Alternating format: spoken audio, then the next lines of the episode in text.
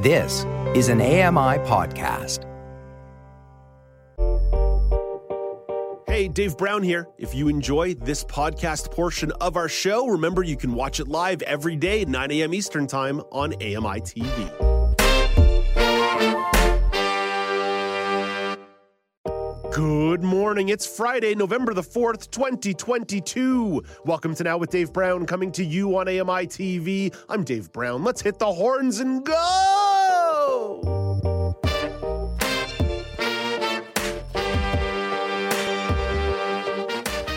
Feeling alive on a Friday. Hashtag Friday Feels. Coming up on the show today, we assembled the weekly news panel with Michelle McQuigg and Joy for the major labor strike at the municipal governments, the federal governments. Oh my gosh, are there implications regarding this strike in Ontario? And we discuss the back and forth on swearing a royal oath in the Quebec legislature. Michael McNeely will be here in the second hour of the show, and so will Karen McKay from the Center for Equitable Library Access. But let's begin the show with our top story of the day, and it's data coming across the wire in the last few minutes related to the economy. Statistics Canada, I always struggle with that. Statistics Canada says the economy added 108,000 jobs in October. The unemployment rate did hold steady at 5.2%. Again, that data came in just a couple of minutes ago, so hopefully we can get you a little bit of analysis oh sometime on Monday's show as folks weigh in with their thoughts on that one as the day moves along. But while we're talking about the economy, Finance Minister Chrystia Freeland unveiled a fiscal update in Parliament yesterday. The update shows the government running a $36.4 billion deficit this year. Freeland says Canada is in the same boat as the rest of the global economy. Canada cannot avoid the global slowdown any more than we could have avoided COVID once it had begun infecting the world. But we will be ready. Indeed, we are ready. The government is introducing new tax credits for clean energy technology. Targeted sectors include renewable electricity, battery storage, heat pumps, and hydrogen. Freeland feels that Canada is well positioned to be a leader in the green economy. Together, these two great shifts represent a generational opportunity to build a thriving and sustainable Canadian economy. We can lead the world in a way that far exceeds our footprint. The credits will include a provision that companies who pay their workers a market wage will get more help than those that don't. Freeland noted the importance of considering workers in this policy. We want a strong economy. We want great, strong companies. Um, but we don't want them just because that's a good thing. We want them because we want Canadians to have great, well paying, secure jobs. Projections in the fiscal update estimate that the federal government could be in a budget surplus by 2027. There was lots happening in Ottawa yesterday. My goodness, the security guards at the House of Commons must have been checking all kinds of bags. So let's get to some sound from the Emergencies Act inquiry. Convoy organizer Tamara Lich explained why she felt the need to protest. I was growing increasingly alarmed with uh, the mandates and the harm that I was seeing um, the mandates inflict on Canadians. Lich will continue her testimony today. Now, one of the revelations shared this week by convoy members and their lawyer was that sympathetic police officers were sharing information with them. So that was explored at a parliamentary committee meeting yesterday. Ottawa Interim Police Chief Stephen Bell says his force was unaware of those leaks. The information that was um, presented yesterday at the Emergency Act uh, inquiry was net new information to us that we had not yet investigated. OPP Commissioner Thomas Carrique says that information was also new to him. So there is no ongoing investigation at this time. There was no evidence ever identified that there were any leaks coming from in, within the Ontario Provincial Police. Let's move to an international story. The International Energy Agency is warning Europe must act swiftly to avoid a natural gas shortage. Ines de la Cuetara has more. The International Energy Agency saying that since the EU has lost access to Russian natural gas, and given expectations China's demand for natural gas will increase, Europe needs to act now to avoid a natural gas shortage next year. The European Union has managed to fill 95% of its storages ahead of this upcoming winter, but the IEA says the challenge next year will likely be greater, and that recent mild weather may have led to a sense of complacency. Ines de la Cuetara, ABC News, at the foreign desk. Okay, one more story for you, and it's going to lead me into a bit of a tirade about media criticism. But the story itself, well, it's about a big fish that's having a resurgence in the Amazon. Here's Ed Donahue. Pirarucus are huge, weighing as much as 440 pounds. It nearly vanished as vessels swept the lakes with large nets. Ted Gear with USAID in Brazil says illegal fishing has been reduced and there is a plan for catching pirarucus. 30% of the adult fish um, every year, they're able to grow the amount of fish that are that are here while at the same time taking out more and being able to sell them. And there are buyers for pirarucus. This product not only is delicious, but it also is, is produced in a sustainable fashion, which helps the environment. It helps in uh, reducing carbon emissions. Pirarucus fishing is done once a year around September, the period of lowest water. A fisherman's wife in Brazil says it is so tasty. Everybody that eats it falls in love with it and wants more. I'm Ed Donahue. Okay, so what would you say the gist of that story was? Delicious fish that people are profiting off of. That was my takeaway. That's the gist of the story in my mind. Here's what the Associated Press wrote as their intro to that story. In the Amazon, a giant fish is helping save the rainforest. That's not the story that was told at all. There were a couple lines in there about sustainable fishing practices, and that indeed would be a very interesting story on how sustainable fishing practices could be a net gain for the environment and for the economy. But there wasn't really anything there about saving the rainforest. If anything, it was an advertisement for paracocos or paracucos, parokus. If anything, that was an ad for Big Paroku running the running the media. We know who runs the media. It's Big Paroku. And that's just going to lead us into our daily poll question, which you can find at Accessible Media on Twitter, at Accessible Media Inc. on Facebook. Let me get to Thursday's question before I get to today's question. On Thursday, we asked you Have you ever purchased something from an infomercial or an as seen on TV product? 45% of you said yes, and 55% of you said no. We had a lot of Twitter responses in here. We had Kent Right in, I have ordered several as seen on TV offers, including at least two directly from AMI TV advertisers a NutriBlade knife set and a large granite stone blue cookware set, which is basically like a blue diamond twin. As uh, I read Kent's tweet this morning, I realized here I was talking about Blue Diamond on the air yesterday when I should have been talking about Granite Stone Blue. I should have been totally disingenuous with you and told you that was the non-stick frying pan that I loved because, gosh knows, Granite Stone paying the bills.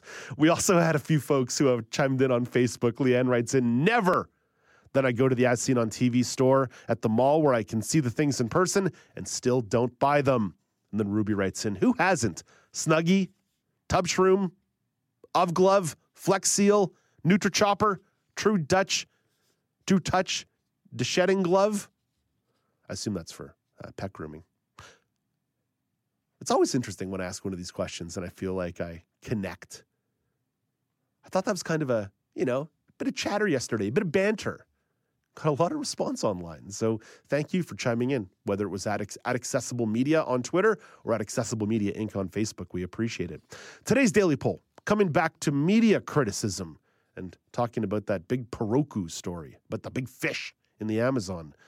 Do you feel like mass media news reports treat you like a child? Yes or no? I ask the question because I care so deeply about the importance of broadcast news. And I cannot tell you how often I read something or watch something and I'm like, you, you didn't need to do that. How many times are we talking about the Emergencies Act inquiry? And there's like this mandatory paragraph.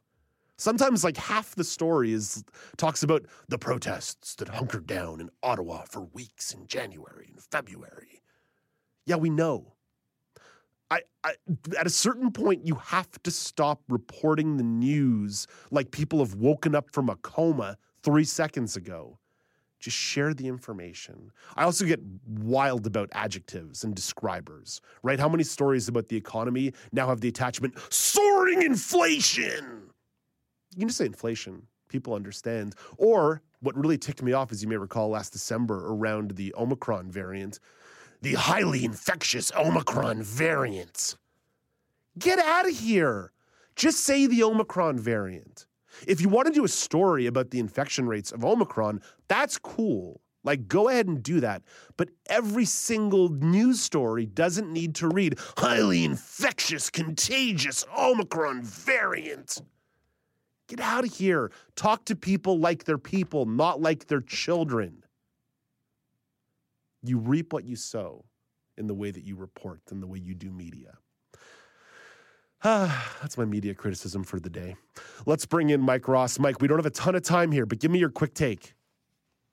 Um, two words clickbait. I mean, that's the era that we live in now, right? That is what media companies need to do or feel they need to do in order to survive. Even the most traditional media. I mean, think about even on television when they throw out the teaser before going to break, right? What in your bathroom could kill you? Next on News 5. That's that's the world you live in. Why? Because our attention span is that of a child. So they're only treating us the way we basically are asked to be or are asking to be treated. Um, maybe not you, maybe not I, but certainly the the sort of the common denominator in all that is is the person that's basically got 30 seconds of attention span to offer up. Yeah, that's fair. I'll, I'll, I'll, give you that. I'll give you that. I do want to shout out our friend Steve Paikin at TVO, doing great work on the agenda every night. That's how more broadcast news and more news programs and current affair programs should be done. Eliza Rocco, what about you? Do you feel like news reports treat you like a child? Oh yes, of course. I I do it. Uh, clickbait is like Mike said, it's such a huge thing, but I think we, the general public, does have more of an attention span that they're given credit for. They, the media these days just treats people, doesn't treat their viewers as smart, which I think is the biggest problem. They said they they try to make it as, as simple as possible with using the most click clickbaity words as possible, and it turns into this not great combination. But they do treat us like children um, because of that combination of not not saying not thinking that their viewers are as smart as they are. Eliza, that's well said. Thank you very much for chiming in. I'm sorry that I couldn't give you and Mike a little more time to grapple with this. Maybe if we have a little room in the second hour of the show, we can revisit. But in the meantime, I want you to vote at Accessible Media on Twitter, at Accessible Media Inc. on Facebook. And while you do that, listen to Mike Ross, who's going to not treat you like a child as he reads you the National Weather Update. Thanks a lot, Dave. This is your AMI National Weather Report from Environment Canada. Um, St. John's, Newfoundland is where we're starting. A few showers, then some clear skies. Your high today is 12 degrees. It'll be mainly sunny in Halifax with a high of 19.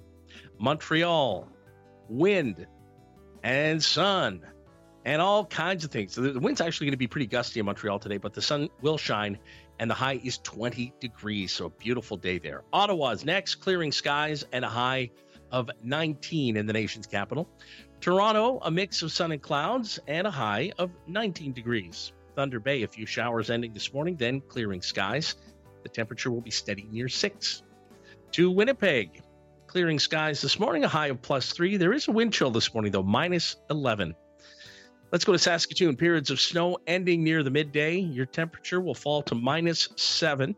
The wind chill this morning, minus nine, minus 14 this afternoon. Calgary has clearing skies and a high of plus two, but the wind chill will make it feel like minus 19 this morning. To Edmonton, a mix of sun and cloud, a high plus four, and a wind chill minus 10. Yellowknife, periods of snow, about two centimeters in total. Your wind chill, minus 17. And into BC, Vancouver, rain, about 20 to 30 millimeters and a high of 12 degrees. And Victoria has rain and a high of 14. And that was your National Weather Report from Environment Canada. Thank you very much, Mike. Coming up after the break, we yell the words news panel assemble. Joita Gupta already down the hall. Michelle McQuigg connected with us via video already, and we'll consider Canada's new economic related immigration targets. This is Now with Dave Brown on AMI.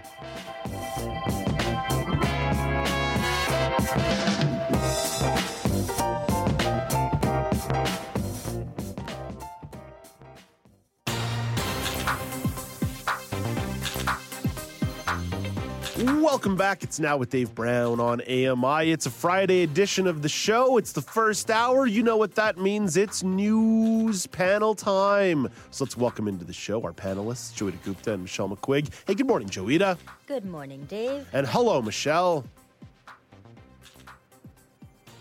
All right, we'll get to Michelle in a second. Hello, Michelle.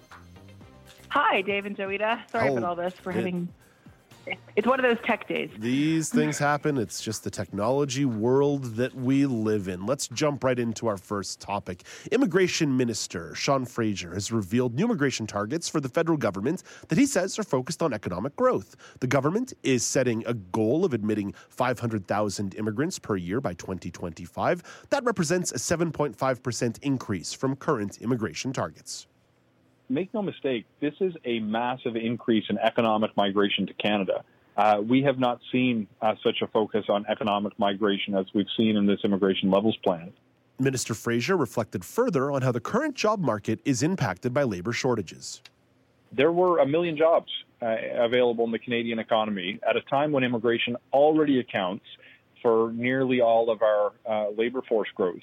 We cannot maximize our economic potential if we don't embrace immigration a few more things to uh, lay out before we jump into the conversation. Again, to reiterate, the number, although is an increase, it's 7.5%. It's not a gargantuan increase. We're already admitting uh, well over 400,000 people a year into Canada as immigrants. And this does come at a cost of the reduction of the number of refugees that Canada is planning to accept. So, just a little more context before we jump into the conversation. Joita, what do you think of the number? Too many, too little, just right? Goldilocks? It's hard to have a take on the precise number. I mean, why is it 500,000 and not, say, 520,000 or 480,000? So I'm not going to quibble about the exact number, but um, one of the things we know from that clip, and no one's really been shy about admitting this, is this has primarily been driven by economic needs and shortages in the labor market. It is a consistent push to try and bring immigration policy to serve uh, our labor market needs. Again, not a surprising thing to do. That's often been why we ex- we've accepted immigrants to Canada. And we know as well that the number of immigrants accepted to Canada has steadily been on the rise, especially since Justin Trudeau took office. So that has been uh, climbing upward. So I'm not going to have analysis around the specific number. I don't really see the point, but I do think it is part and parcel of a larger trend where we are sort of pivoting to say that immigration is about meeting needs within the job market and um, the number of immigrants we accept in Canada has steadily been on the rise. Michelle Joita is right to sort of criticize me and say, Dave, don't focus on the individual numbers, focus on the broader policy. So, what do you make of the policy? What do you make of the increase? Yeah, I, I- I would agree with Joita. I think the, the number is sort of, you know, it- politicians like to present nice round numbers, and 500,000 is exactly that kind of figure. Uh, and, and puts things in perspective is kind of easy. It's a number that's easy, easier to contextualize than if we went by strictly by percentages, for instance. So I think it's that's kind of part of that messaging. But yeah, the, the, the trend towards focusing on economics uh, is an interesting one. Obviously, there are, are obvious needs to be felt um, or to be dealt with here. What, what strikes me as quite interesting is that the, even the conservatives did not uh, kick up a fuss about the, the rise in the immigration target for the government. I thought for sure there might be some partisan wrangling there. So clearly, the, the economic need as presented by the government is legitimate and one that everyone is getting on side with, with backing. Where my concerns arise might be a little bit around if that was the only messaging around immigration and if people in need and refugees and all the programs meant to support those who are not necessarily coming here to fulfill an economic purpose yet still have very good reasons to, to try to make a home in Canada. If those programs fall by the wayside, if the economic narrative begins to trump this other one, and cast it as a secondary one, or even casting those who are not coming here for economic purposes as villains, that's where I would start to have some concerns. Fortunately, it's early days yet, so we we are not there. But we do know that refugee acceptances are going to be curtailed a little bit because of this new immigration push. So uh, I will be watching that one with some interest. Joita Michelle alludes to the reduction in accepting refugees, and certainly we know it has not necessarily been a very pretty picture for those coming from Afghanistan or mm-hmm. refugee seekers coming across the border in uh, the border in Quebec. But does the refugee side of this conversation impact the way you perceive the policy? Yes, it's impossible to delink the two. I think with any degree of certainty, it can be argued that on the one hand, they're increasing immigration and accepting, quote unquote, the right kind of immigrant. So they're also looking for skilled labor um, and people who uh, presumably will do well under our point system as and offering them a pathway to permanent residency. So they're often uh, so that's happening on the one hand. On the other hand, they are now talking about reducing uh, the number of refugees accepted by nearly a third. Now, it is possible in fairness to the government, and Michelle can tell me if I have my facts wrong, it is possible that they increased slightly the number of refugees they accept, accepted uh, given the crisis in Ukraine. And so they might now no longer perceive a need to accept quite so many Ukrainian refugees, which might account for why they feel they could allow that number to shrink a little. But it is an incontrovertible fact that there is a tremendous need. You talked about Afghanistan. There are people languishing in refugee camps all over the world. So we know we've said it here no one in the government is is denying it that this policy is clearly economically motivated I would have felt at minimum they would have maintained the number of refugees given the need that we just that I just alluded to but, uh, you know, the other piece around this is the number of refugees that we've been accepting has also steadily been on the rise. So, in, in the context of the overall immigration picture, dismal, although it is disappointing to see this announcement where they will cut the number of refugees accepted by a third, uh, if you look at the trends, we have on in general over the last 20 odd years been accepting more refugees than we were when you know at the outset. So that number has also kept going up. Mm-hmm, mm-hmm. Um, the other piece around this is, um, and I sort of talked about this earlier about accepting the right kind of immigrant, and we're not really talking about the non-status temporary workers that come to Canada.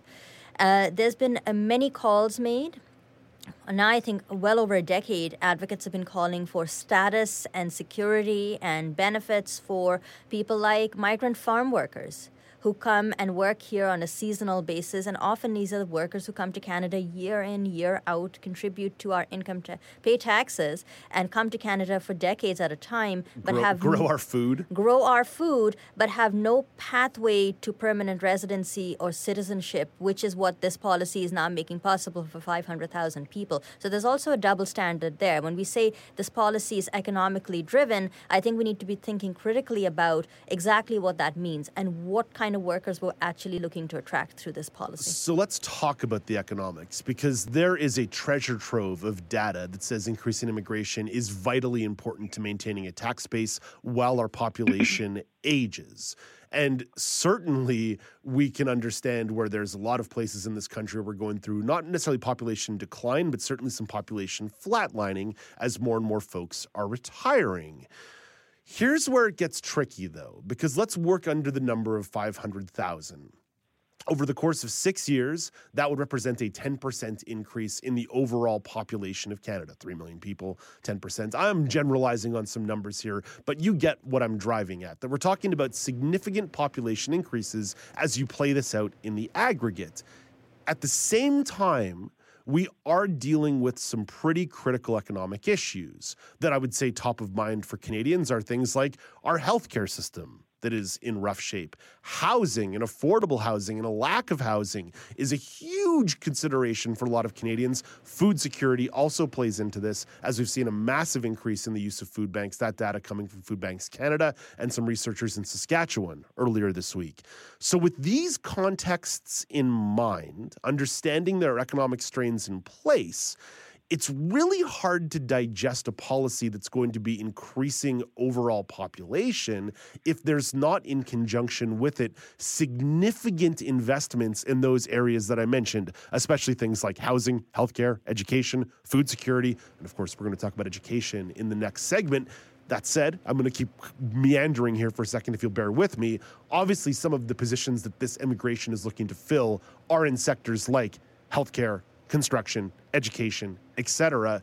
Again, I, I think that there needs to be more to this plan. It has to be multifaceted. Michelle, is it even conceivable to have this conversation considering those strains that I've mentioned without having some plan in place to address a concrete plan to address those strains? I mean, I would completely agree with you. And we find ourselves in a bit of a chicken and egg scenario, I think, a little bit, because even within this news conference where this announcement was made, there were some comments along the lines of, yes, well, uh, many of the people that we're hoping to attract with this new target are supposed to help fill vacancies in those fields. Some of these people can help build the new housing that we need, can help deliver the health services that we require. uh, so you find yourself in a bit of a cir- circular argument here of like, okay, well, we need these people to deliver these services, but how are we going to provide for them before they're able to uh, enter the job market and, and, and fill those roles? So yeah, I, I agree with you. These kind of conversations are impossible to have without discussing these things. There is a bit of some kind of tacit acknowledgement that there are some parts of Canada, I think, that are perhaps better equipped to, to step up and fulfill those needs than others. Uh, the program has indicated that the, the goal is to help funnel some of the new arrivals to underserved areas, so not necessarily sending everyone to Toronto, Bay, Montreal, and Vancouver, uh, which is probably something that advocates would be concerned about if, they, if that were to be the approach taken because of extreme housing crunches in, in some of those cities. Um, I'm sure some of the new arrivals might be a little put off by the cost of living in some of those cities as well. Uh, so those kinds those kinds of acknowledgments are in the wind, but not necessarily front and center, at least not to our knowledge. So I, I don't know if those kinds of conversations around ramping up housing and healthcare investments and whatnot to support this plan are in place or if they're taking place at all. But I would certainly like to think so. Joita, I tried to make that argument with as much good faith as possible because I understand there are some elements of that that could be perceived as xenophobic or anti immigrant sentiment. So I tried to make that argument in a way that was rational and didn't try to tap into those elements. But I'm curious, as we talk about the issue and talk about the economic importance of increasing Canada's population, can we do that without realistic, tangible plans in place to address the strains that already exist? No, I mean, I think you're not saying anything uh, controversial. How many times have we heard about the neuroscientist who's a cab driver? Right? We have long acknowledged that our immigration system is broken, that our resettlement efforts fall short of where they need to be.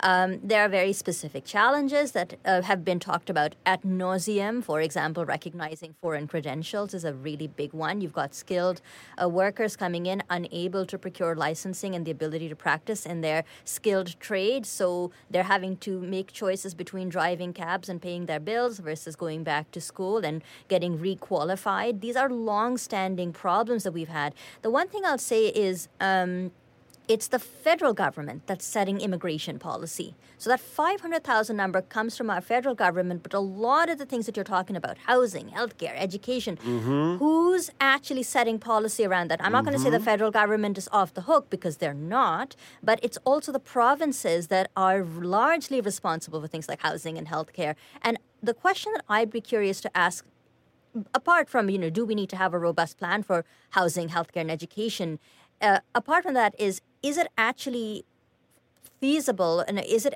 are those conversations actually taking place uh, between the provincial and federal governments especially if we're talking about resettlement for refugees in underserved parts of this country? We know that toronto and vancouver uh, immigration central but other parts of canada not so much so are provinces actually having a dialogue with the federal government or you know, is the federal government going in one direction, announcing 500,000 new immigrants, and is the pro- the province going the other direction, saying, "But we just don't have the capacity or the infrastructure mm-hmm. to support these people." That is a mystery, and I don't have access to the halls of power. Yeah, we need federal dollars to go with this plan. Well, and we're already seeing a province mounting some resistance to this plan. Uh, Quebec has already indicated that they will not accept more than the targets that they have already set. Now, they're not doing it on grounds of we don't have the housing capacity or we need more education investment or anything like that their narrative is all around protecting French. So that's mm-hmm. a whole other topic and can of worms that we can get into. But the point being, though, that there already is some provincial resistance to this plan, even at these very, very early days. Well, let's actually take a pause and come back because our next two stories are both going to involve the provinces. So after the break, we explore the labor strife in Ontario surrounding education workers, teachers' unions, school boards, the provincial government, and even the federal government is dipping their toes in these waters as well. Now, news panel on AMI TV.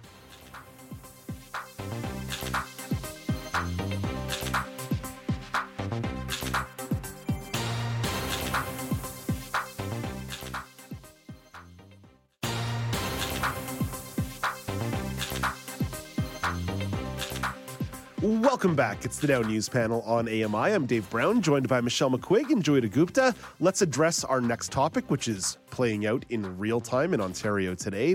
Labor strife that has been brewing for weeks in Ontario has come to a head this week and today. Education workers, like educational assistants, custodians, and other support staff, announced their intention to strike over the weekend. In response, the government introduced back to work legislation and the mandating of a contract that was passed yesterday. Premier Doug Ford says the legislation is all about the kids. We're making sure that the students stay in class. I'm going to repeat that. They're going to stay in class. We want parents to know that we're doing everything we can to make sure students don't miss one single day in class. Let's bring in Federal Justice Minister David Lametti offering up his thoughts on the province using the notwithstanding clause to keep the legislation out of the courts. The use of the notwithstanding clause is very serious. It de facto means that people's rights are being uh, infringed and it's being justified using the notwithstanding clause. And using it preemptively is exceedingly problematic. It cuts off both political debate and judicial scrutiny. Canadian Union of Public Employees representative Laura Walton says the province is negotiating in bad faith. If this was really about you know preventing the strike and having those conversations you don't come in and tell somebody that you know we're going to legislate you you come in and you bring an offer and you work on this so I'd run the clock out for the rest of the hour if I talked about all the ways in which this is manifesting today in Ontario. But numerous school boards have either closed schools today or moved to remote models or some hybrid of the two. Again, we'd be here all day if I tried to explain to you all the different boards and all the different machinations. This is such a massive story that it jumped out to all of us. Michelle and I talked about it on Monday in her segment. But Joita, you sent the first email in this email chain. So how should we shape this conversation?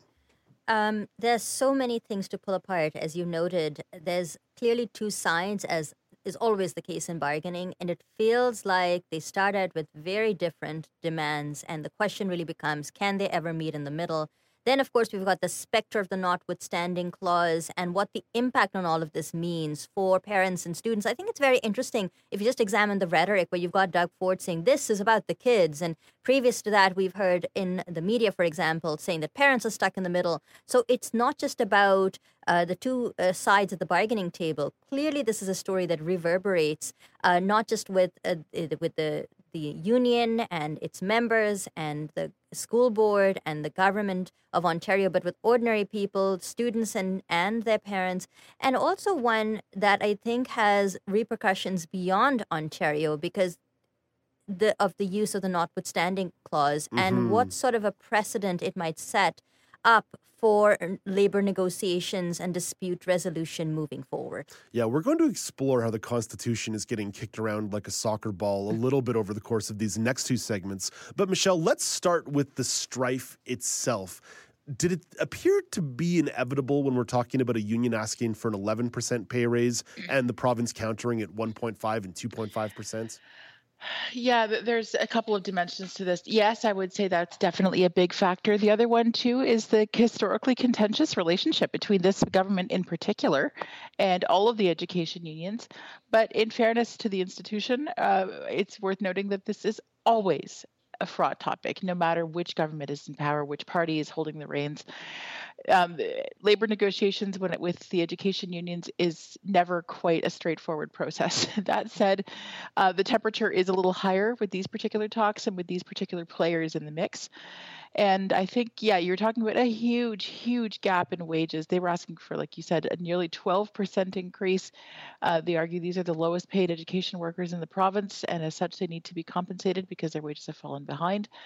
Even the, the government's quote compromise position is to offer at most a raise of 2.5% for those making 43,000 or lower. So Mhm. they were hugely far apart on these issues for sure. And uh, before we even talk about the notwithstanding clause and the implications for big labor nationally, and that I'm with Joita, and that's my big uh, area of focus for this particular story. But it's worth noting that CUPE is usually the first of four education unions to have to bargain with the government. So uh, I don't think we're anywhere near done with this one because the teachers have not even begun the process. That's right. All all four of the major unions in Ontario, in regards to education, are going to be heading to the bargaining table within the next twelve months. So, the, so this is going to be an ongoing issue. Um, I have to say, as some, and CUPE is historically is not even the hardest one as, for them. as So, like, someone who came here from Quebec and likes a lot of things about living in Ontario, the relationship between the government and the teachers, my goodness, it is so, so fractious. It's unbelievable to me how Yeah. fractious. Like, there's no other province in the entire country that has this fractious relationship between their education workers and their teachers. And the province, whether it was the Liberal government or whether it was the PCs, holy smokes, do they not get along? Joita, reflect for me on the gap here in the demands being made and what the government is offering. Well, uh, sorry, sorry for stating the obvious. It is a massive gap, but it's actually not a surprising turn of events. We know that ordinary people are under tremendous inflationary pressure right now. Um, and so their union is doing what it always does, which is representing its members and responding to the tremendous increase in the cost of living. We also know from the union that their members haven't received a proper raise in a very long time. So Mhm, the average mhm. wage for a educational assistant, for example, and the workers that they're representing falls around eighteen dollars and seventy five cents.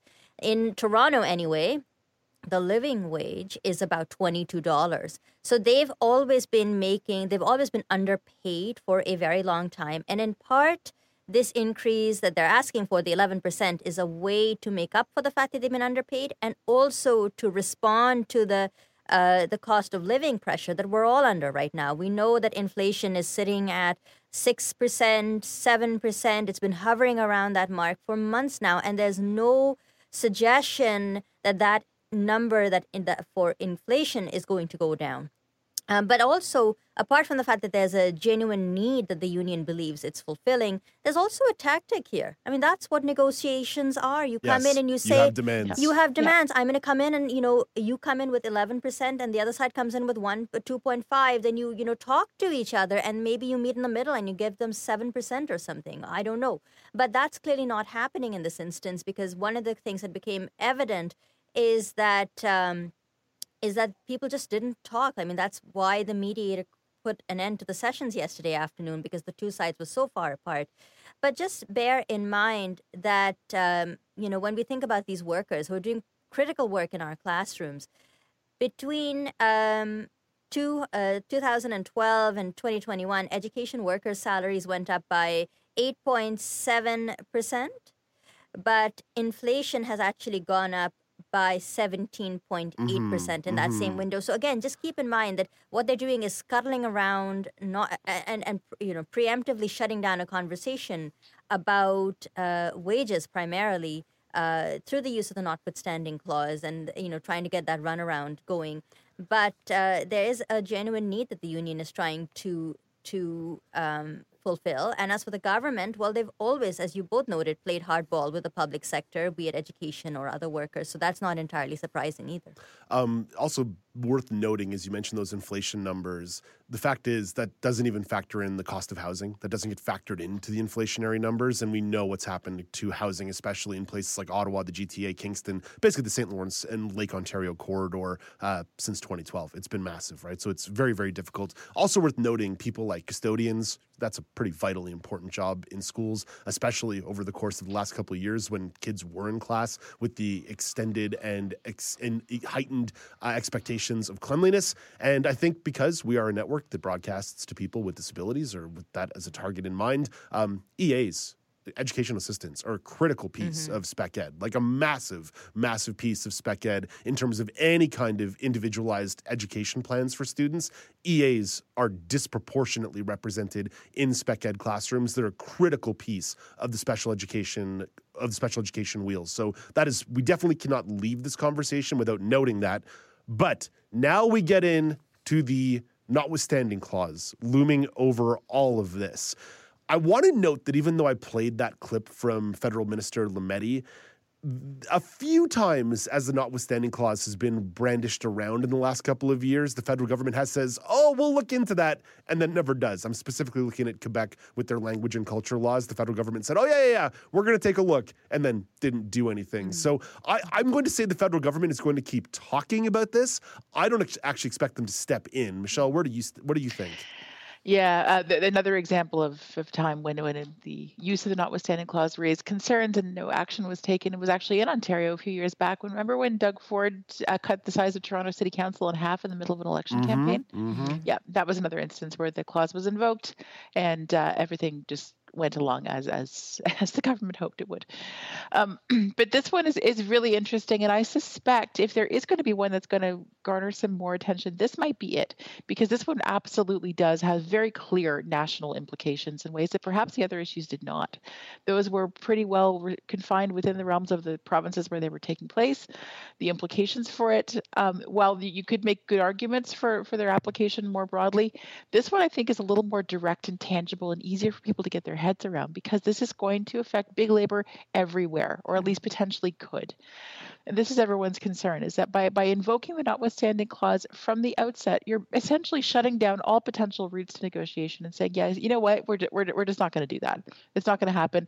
We're taking away what is essentially a constitutionally protected right. You do mm-hmm. have a right to strike. This is something that is enshrined in the Constitution, as is, of course, is the notwithstanding clause. So you have forces that are at odds and opposing ones at that. So it, it's very it's very difficult around what this could spell for big labor, but it really does have a lot of people concerned around the country. And for that reason, if anyone, if, if any particular issue might uh, fire up the conversation around the notwithstanding clause, this could be it. But that said, and we're going to get there, I'm, I suspect. If I were if I- Constitutional modifications are a really, really thorny area and not one that anyone is keen to touch. If I were speaking to a classroom of second year law students, and believe me, they keep me away from those kinds of people because they have potential and they know I could stifle it, I would tell them, you should be focusing on constitutional law over the last couple of years of your law degree because there may be some opportunities for you over the course Yeah. of the next few years. Uh, Joita, before I wander too far down a different rabbit hole, what do you make of this looming over the notwithstanding clause, the federal government, and maybe some of the larger implications? Yeah, I think Michelle summed up a lot of it really well. We know that the uh, the charter guarantees a freedom of association, and that's really what. Uh, although it doesn't expressly say in the Charter of Rights and Freedoms that you have the right to go on strike, um, the freedom of association language is what unions rely on to support the right to strike, and this is a way to uh, get around that. It's also a way to scuttle uh, union negotiations and labor tactics. And as Michelle pointed out, it's a way to, um, it has uh, broader national implications. So it definitely goes beyond Ontario. I, I think one of the things that it needs to be mentioned here is also that um, Doug Ford has been very um, loosey goosey, for lack of a better word, uh, with the use of the notwithstanding clause. It was meant to be used very rarely in exceptions, but we've seen it used in Toronto to uh, reduce the number of city councillors, to challenge third party advertising during the elections. And now this is the, the latest application of the notwithstanding clause. And so there are broader implications for our, our democratic rights and freedoms because the more you use the notwithstanding clause, the more one tends to make the argument that the Charter of Rights and Freedoms is meaningless. Uh, and so you asked also about the federal government. Now, we know uh, that there is a precedent of using the notwithstanding clause in labor disputes. We saw this in Saskatchewan in 1986 when they used it uh, during a labor dispute to order workers back to work. Um, it's it's not that the situation uh, that we see in Ontario has no precedent whatsoever, but I would be curious uh, whether there's ever been a precedent or an antecedent to exactly what it is that we're seeing right now. I'm not a constitutional expert and I, I don't have enough history uh, to get into this, but I think the implications are deeply worrying. You asked about uh, the federal government, and uh, the federal government has come out and criticized the government in, for the use of the notwithstanding clause. Um, but uh, you know, the, you know, Trudeau phoned Doug Ford and said it was inappropriate and not appropriate.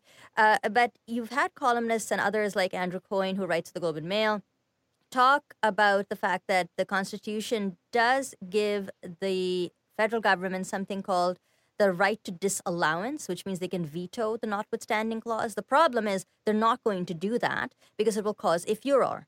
Uh, you know, if they do that in Quebec, if they turn around and veto Quebec's use of the notwithstanding clause, it's going to fan separatist feelings. So if they leave Quebec alone and they go after Ontario and say, we're going to veto your use of the notwithstanding clause, that's going to mean that hackles are going to go up. What's the federal go- government going to do? They're going to complain, but I suspect it is highly unlikely, despite tremendous pressure from some sectors on the federal government, that'll actually open up the constitutional debate and meaningfully visit, uh, revisit, I suppose, the notwithstanding clause in any significant way, or exercise the powers that they do have because they don't want to get into a contentious relationship with any of the provinces. I, I do want to offer one more piece of context just before we go to break. Last Friday, I know, Friday news dumps, these things get lost in the mix.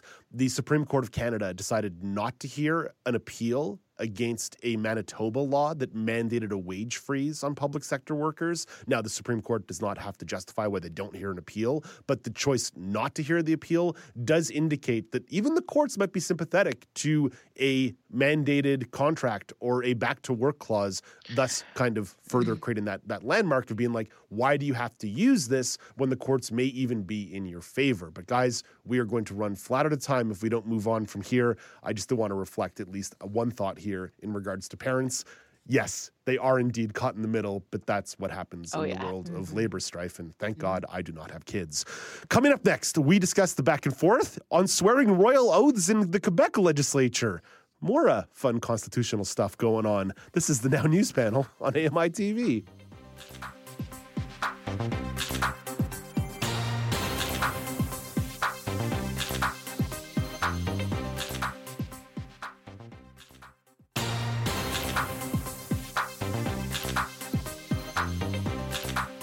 Welcome back. It's the Now News panel on AMI TV. I'm Dave Brown alongside Joita Gupta and Michelle McQuigg. We have one more topic to discuss. There has been some back and forth at the Quebec legislature this week about swearing royal oaths. 11 members of the Quebec Solidaire Party have chosen to swear an oath to the king so that they can officially enter the chamber. The party does intend to introduce a bill to make the oath optional moving forward. The Speaker of the legislature says the oath to the king is mandatory and authorized the Sergeant at Arms to expel members who didn't comply earlier in the week. Michelle, I should warn you, we do not have a ton of time here, but what's the aspect of this story that you want to grapple with? Not a problem. Um, honestly, what, jumped out at me was kind of related to our past topic in that it seems to be yet another example, and there are there have been a bunch recently in which we see a lot of governments putting a certain amount of effort into getting around the Constitution. It seems to me, this would be another one. Now we have Quebec Solidaire saying that yeah, they're opposed to taking the oath, but they will do it just this time, so that they can go in and offer their support for a bill that will make the oath mandatory, even though it is constitutionally required. Uh, this seems like a fairly complex approach to to an issue that hasn't really been that controversial before. We, we've we've always heard kind of vague rumblings of discontent about the oath in certain circles, very specific ones. But now that we have a new monarch, we see these things coming into the fore a little more prominently. Um, I, I just thought it would be something that we could could tackle because of its implications for for not just the Constitution, but because it's uh, kind of an unusual development in light of the Queen's recent death. I, I think we can all agree that some sort of oath is a reasonable thing to do if you are a politician hoping to uphold the public interest and asking people to swear an oath is reasonable. It is a little preposterous that it still has to be to the royal family, even considering. Um, our constitutional framework and makeup in Canada, I feel like there has to be some compromise you can make here that you don't need to have this be about the queen or the king or some royal family and their colonial legacy. But Joita, what do you make of the back and forth and again that constitutional soccer ball that seems to be mm-hmm. getting kicked around a lot these days? Well, just in Quebec, anyways, the monarchy has always been quite unpopular. So you're not going to lose points with anyone Yeah, by right. saying Exactly. by saying that you know we shouldn't have to swear an oath. So it, in a way, this was a moment to capitalize on the opportunity and play to your base. But you're right, there is a constitutional soccer ball that's been kicked around now. Um, not to take away in any way, in any way, shape, or form from the harm that has been perpetuated in the name of the monarchy and under the uh, and the auspices of the crown, but in actual fact. Um, this issue uh, of trying to get around swearing an oath is something of a sideshow, in my opinion. The repercussions of, say, the notwithstanding clause in Ontario that we talked about, uh, or you know the Saskatchewan uh, Act that is also being talked about Mhm, right now, or mhm. you know if you talk about Danielle Smith, and a few weeks ago we were chatting about her uh, Al- Alberta proposed sovereignty- Alberta Act. sovereignty, I feel yeah. like all of those things have greater real world implications. The the the Supreme Court is likely going to be up to its elbows dealing with constitutional matters in the next little while, which isn't surprising. That's kind of what they do. But for me, swearing an oath, it's been a long-standing simmering campaign, but it's not going to have the same real world implications as uh, some of the other things that I've talked about today. Yeah, but it definitely gets people's hackles up, eh, Oh, yeah. Michelle? Even if even if it's a bit of a sideshow, it gets the hackles up for sure. It definitely does, and- and it's it's I don't know it. In a way, this it's not fair to to use to have Quebec be the, the sort of testing ground for this kind of issue because we're, we're this might be playing out very differently in other areas, and Quebec does have some some different circumstances and some stronger and more vocal anti-monarchy sentiment than others. But yeah, the whole thing is is just a really um, I don't know. Your advice to the law students, Dave, about constitutional law seems like it would be pretty apt as far as I'm concerned because there seem to be a, a number of different inroads being made that all, in my estimation, lead toward uh, a, a deeper examination of the Constitution and the role it plays. Because, like I said, there there do, there do seem to be some more concerted and, and dedicated efforts to circumventing it of late, more Some- than I've seen before. Some of my lawyer friends have already chimed in during the commercial break and saying, Oh, "Ah, there's, yeah? there's still more money in mergers and acquisitions on Bay Street, Dave. So don't, uh, you know, don't ba- don't be don't paint with too broad a brush, uh, guys. I kind of let my position be known. I'm I'm cool with oaths. I think we could probably find a way, some elegant way to replace the royal family out of this. But Michelle, where do you stand on the oath, on just the general usage of oaths? I have no issue with oaths per se. I do think, in a political context, we are supposed to be bound by the Constitution, and as such, uh, the monarchy is part of that, for better or for worse. That that just is the fact of the matter. So, to me, having the monarchy be part of the mix for politi- for politicians who do need to abide by the Constitution and the Charter, I don't particularly see an issue with that. I do think, though, that there are other institutions where there ought to be room for a, a, a little more latitude on this. Uh, the the the presence of the monarchy is is posing an issue for certain people. Certainly in the courts, uh, it can come up a lot. Uh, A, a- a number of Indigenous lawyers have started to mount some pushback around that, and they have very good cause to do so.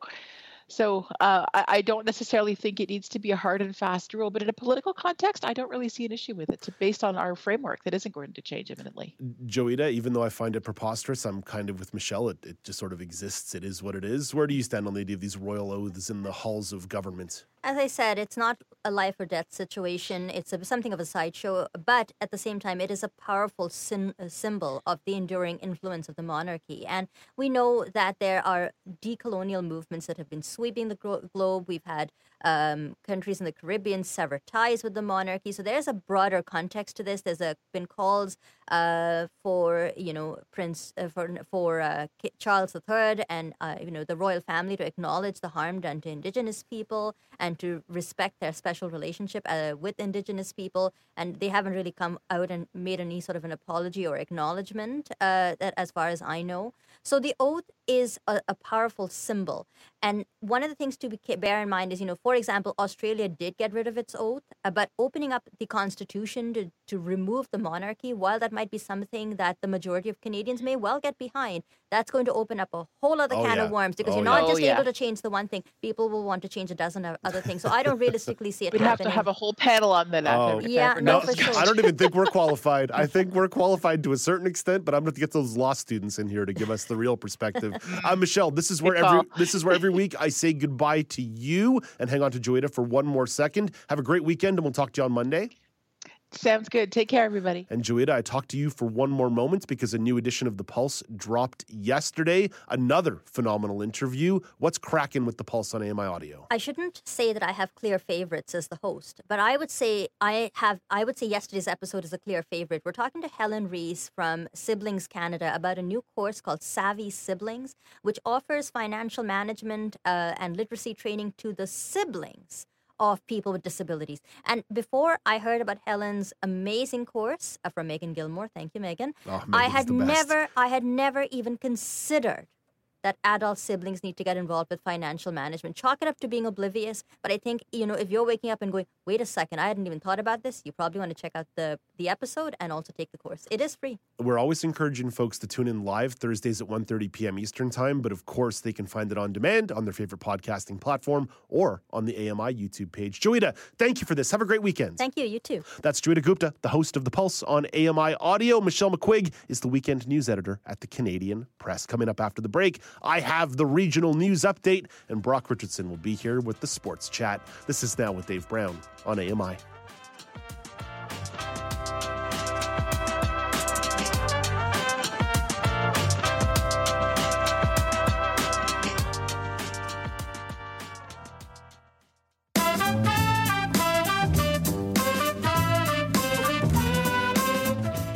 Welcome back. It's now with Dave Brown on AMI TV. I'm Dave Brown. It's Friday, November the 4th, 2022. Coming up on this Friday edition of the show in the second hour, Michael McNeely has a review of the documentary Gratitude Revealed. And Karen McKay from the Center for Equitable Library Access will tell you about this year's winners for the First Nations Community Reads and Evergreen Award. Let's begin the hour with the regional news updates. Beginning in British Columbia, where the district of Squamish has closed a network of trails near its downtown after two bear attacks were reported yesterday. The district says there were separate attacks involving a mother bear with a cub. The BC Conservation Officer Service is investigating. The district says the estuary trails will be closed until further notice to ensure public safety and give some space to the animals. Over to the prairies, an Indigenous woman is suing an Edmonton hospital for alleged discrimination as she gave birth in 2020. Karen Rebo has the story. A statement of claim says Pearl Gambler experienced intense contractions and repeatedly called to nursing staff at Misericordia Hospital for help, but no one tended to her except for a male nurse who stood in the corner and watched her. Gambler gave birth in the emergency department. The lawsuit claims the infant died soon after in a basket at a nursing station without a record of the time of death. It further alleges that a hospital worker referred to the dead infant as a specimen and asked the mother what she wanted to do with it. Covenant Health, a Catholic healthcare provider that runs the hospital, says it is reviewing the allegations and takes claims of racism and discrimination seriously. Karen Rebo, the Canadian Press. Over to Ontario, where Ontario Health is telling all adult hospitals to treat children 14 and over who are dealing with COVID 19 symptoms. The agency says the directive is intended to ease pressure on overstretched pediatric hospitals dealing with a surge of children needing treatment for various respiratory illnesses. CEO Dr. Chris Simpson says the shortage of children's Advil and Tylenol is compounding the problem. Simpson predicts the strain on children's hospitals will last into January. And while we're talking about hospital strain, let's head over to Atlantic Canada for some information related to COVID 19. Nova Scotia Health says there are currently 34 people in hospital with a COVID 19 infection, and three of them are in the ICU as of yesterday. There were 115 health staff off work because they have COVID or they were in close contact with someone who has the virus. And Health PEI is scaling back the hours of operation for COVID 19 testing clinics. The province says fewer people are signing up for appointments at the COVID 19 testing centers. Health PEI is recommending that families make use of at home testing kits in schools and in Access PEI locations. And I figured while we're talking about COVID, I might as well give you a national snapshot. There are currently 5,578 people in hospital with COVID 19. That is up. That is up slightly week over week by a couple hundred people. 305 people have died in Canada in the last week from COVID 19. And since the start of the pandemic, 46,389 people have died in Canada from COVID. That's your look at the regional news and a COVID 19 update. Now we can bring in Brock Richardson for a sports chat.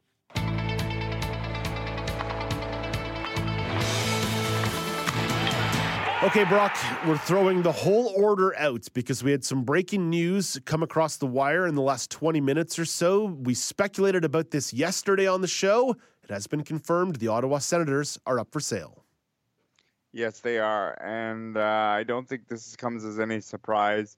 Uh, to me, the one thing that was noted in the uh, press release that I saw is that one of the um, mandates, if you will, is that, that the team must remain in Ottawa. And that's good news if you are Ottawa Senators fan. Yeah. But yes, the process begins. Nice time to win the Powerball in the U.S. Give me that 1.2 billion dollars, Mhm. and I'd be a majority owner in the Sens, and then you know I'd live that, live that good life. Uh, Brock, let's head over to some news that broke last night from the basketball world. Again, something we touched on earlier in the week. Kyrie Irving uh, dealing with the fallout of posting a link to an anti-Semitic documentary, and he has now been suspended by the team.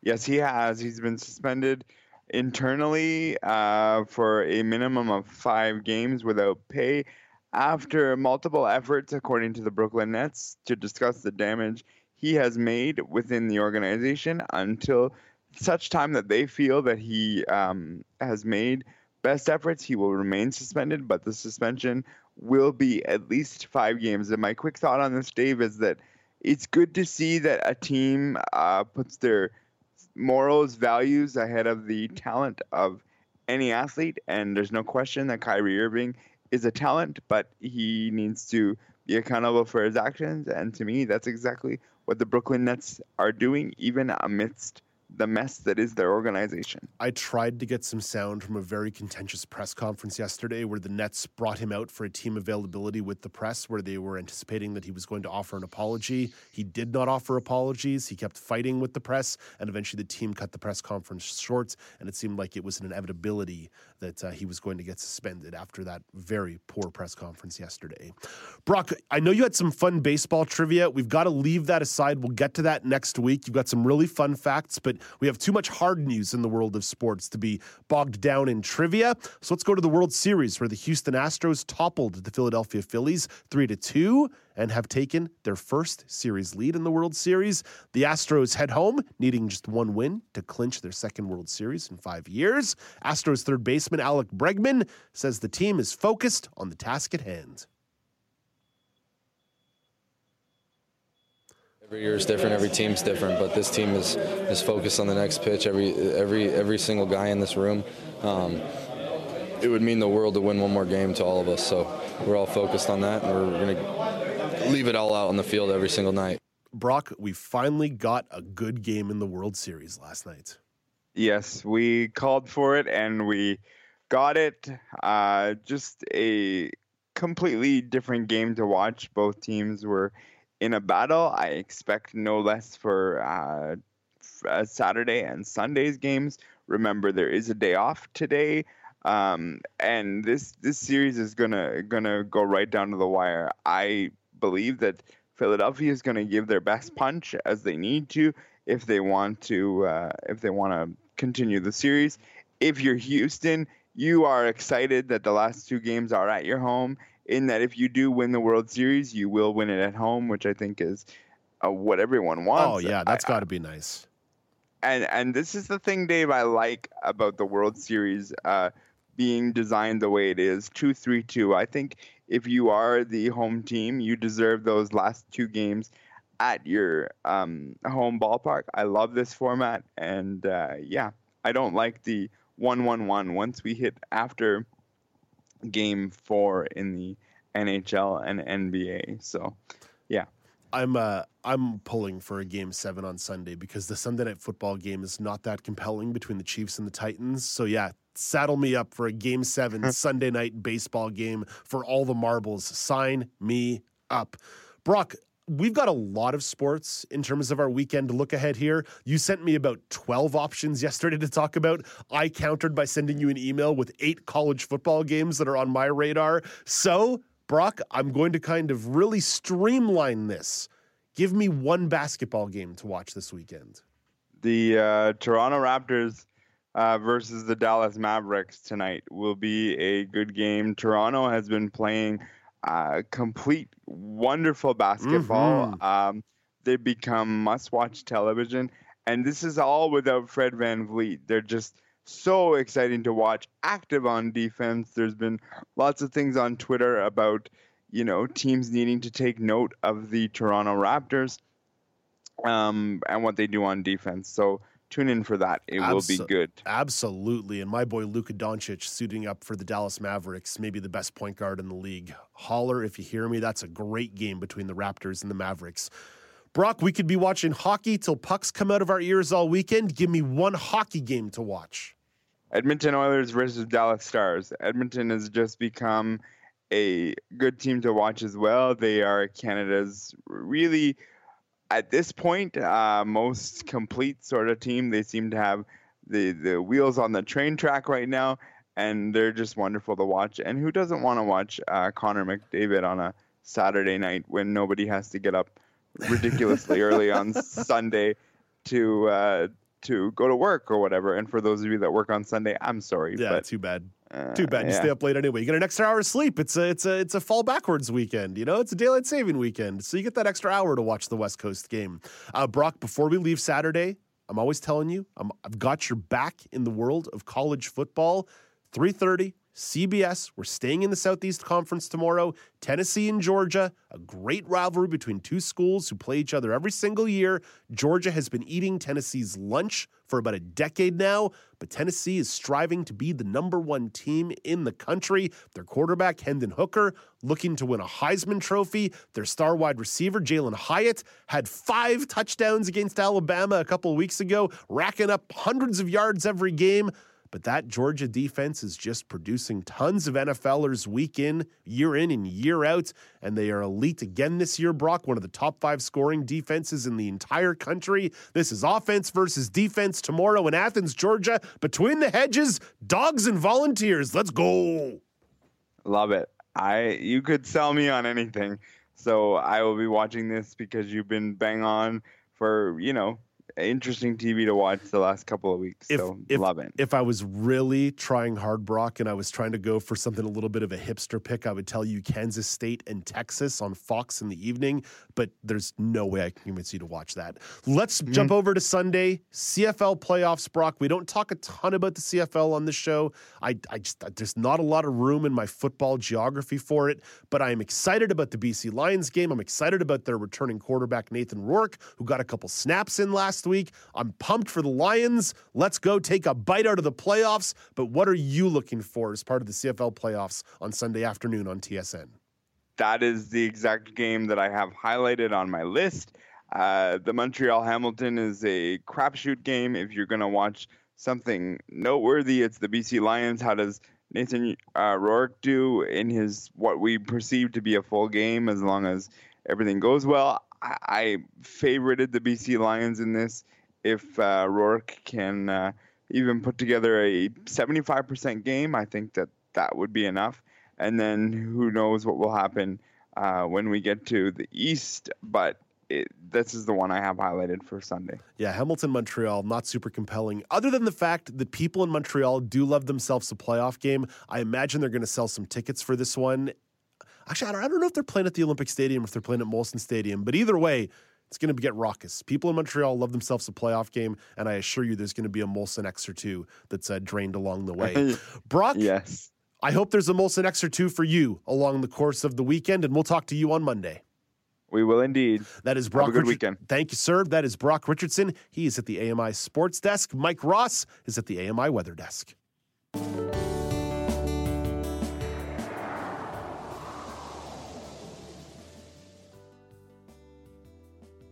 Oh, a tradition unlike any others. Mike having microphone issues in the second hour of the show. So we're going to observe Mike. There we go. I heard him breathe. I heard Mike breathe. Is that are we are we okay? We're good. Nothing like a Friday, we're Dave. golden. Nothing like a Friday. All right, let me reopen the weather here. It is your AMI National Weather Report from Environment Canada.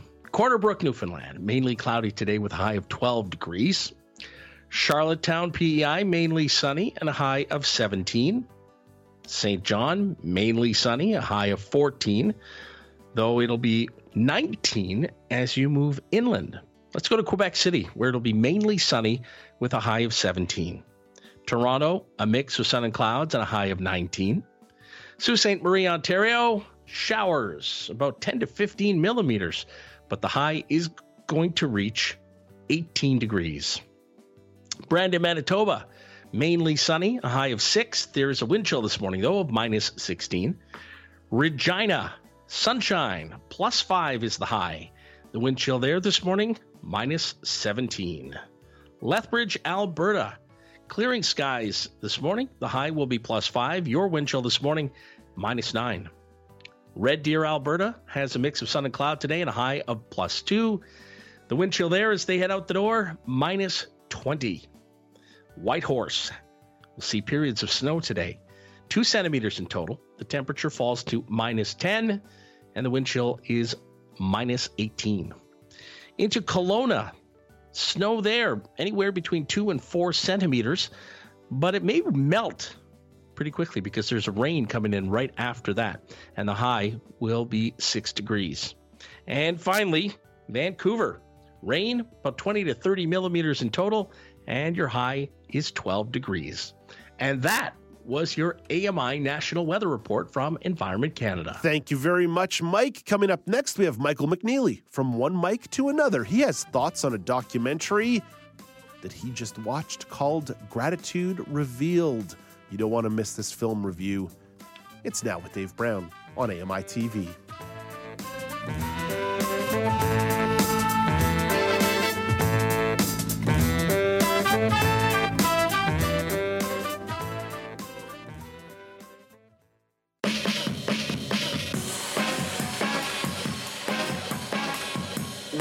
Welcome back. It's now with Dave Brown on AMI. It's a Friday edition of the show, which means Michael McNeely stops by with a film review. Michael recently screened a new documentary called Gratitude Revealed and joins us from his new apartment in Toronto with his thoughts on the film. Hey, good morning, Michael. Hope the move went well.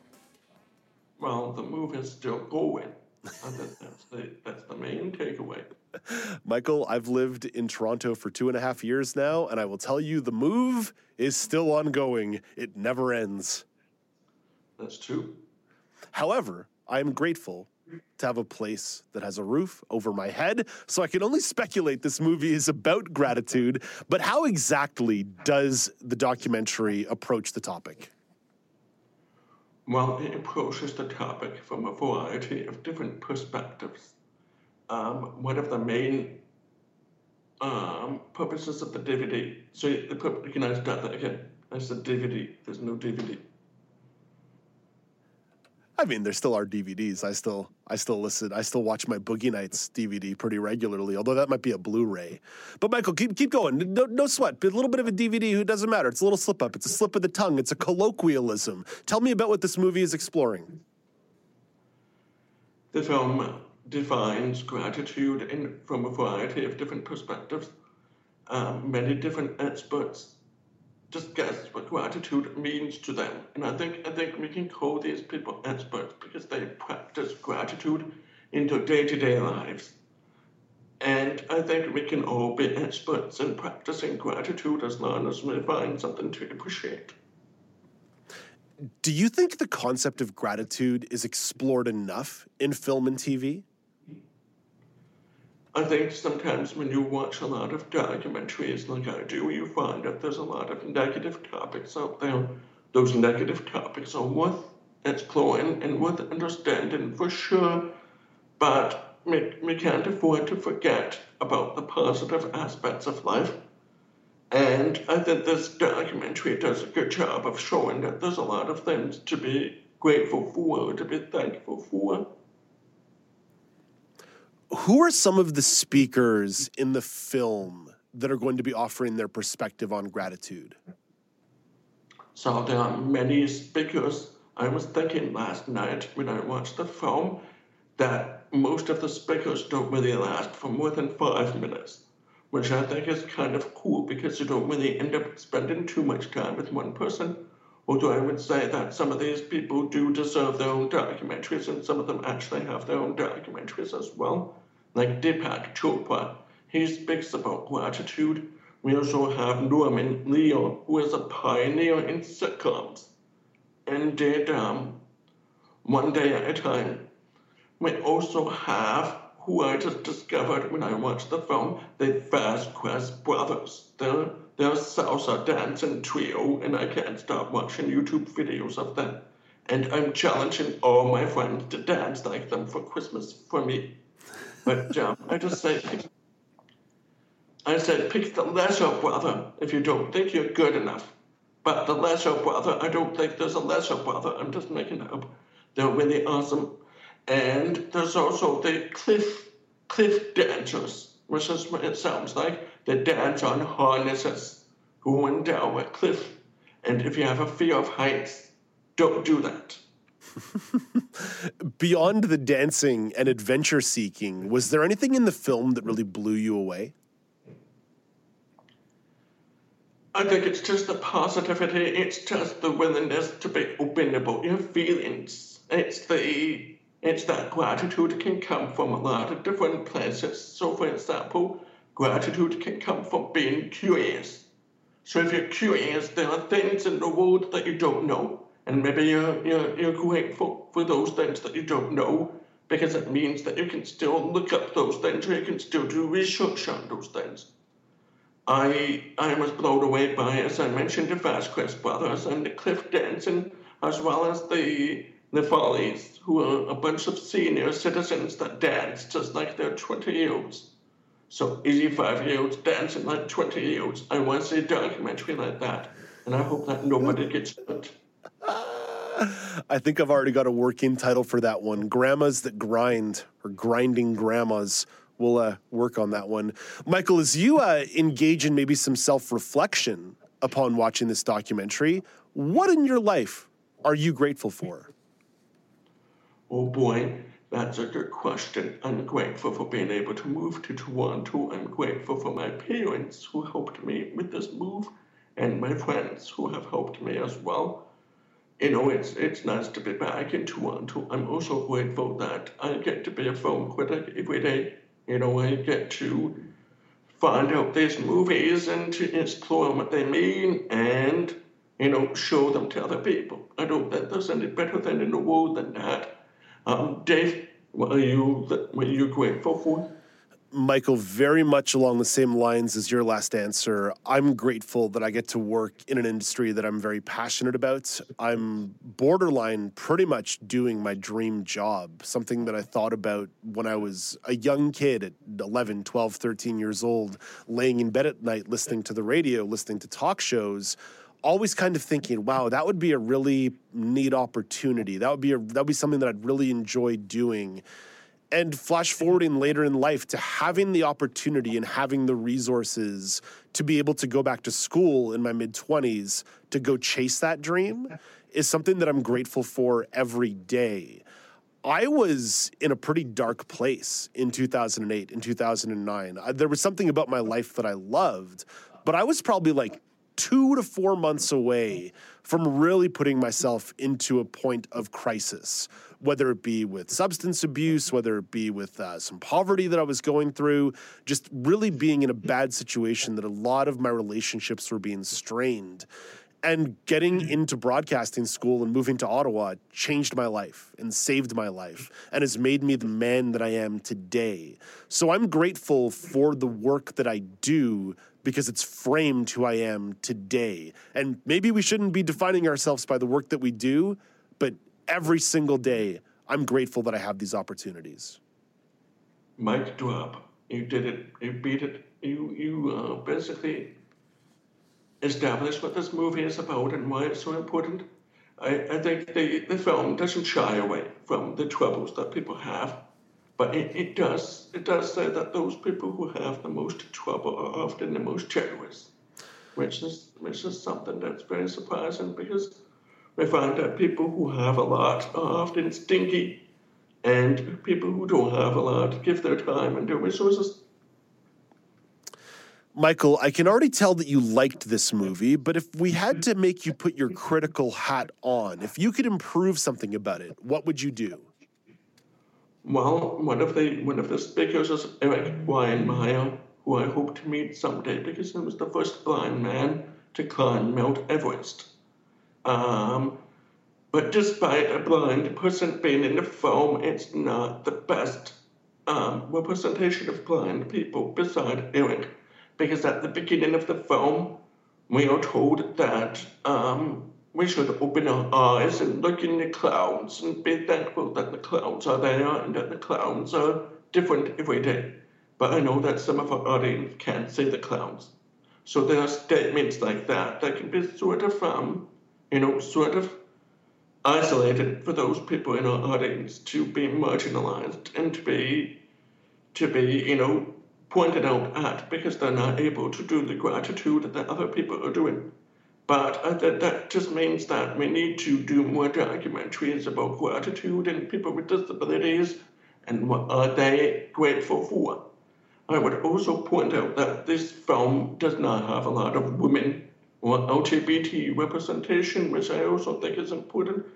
But I think the film is a foot in the door, so to speak. It's a it's a film about gratitude, and we can talk about gratitude for hundreds and hundreds of hours and make hundreds and hundreds of movies.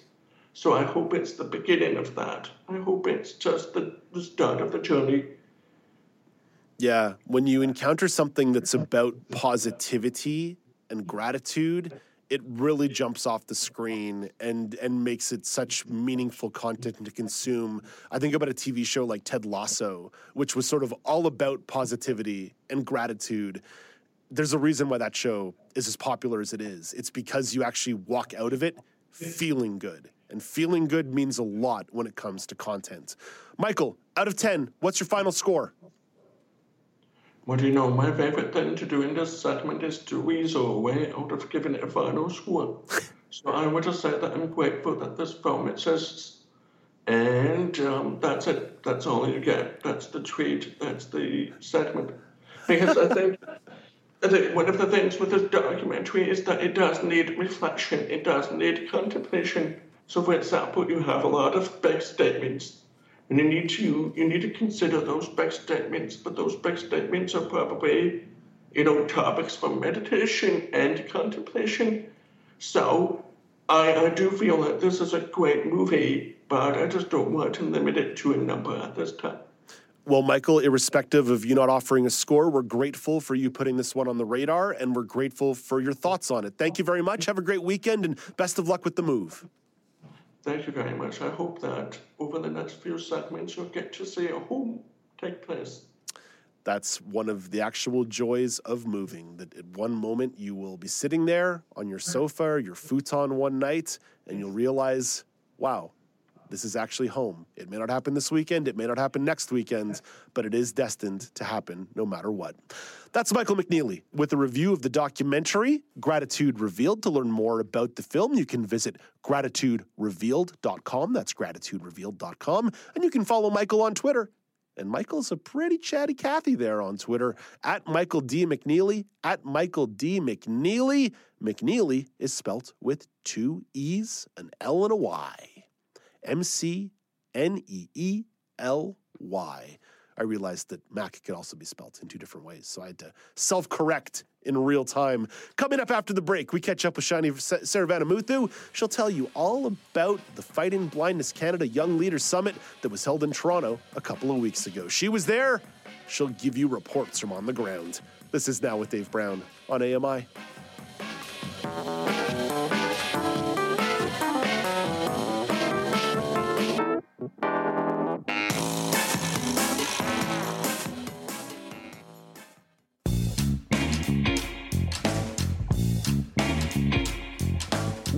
Welcome back. It's now with Dave Brown on AMI. What could make a Friday brighter than a trip to Montreal to catch up with Shiny Saravanamuthu to find out about her latest adventures? Hey, good morning, Shiny.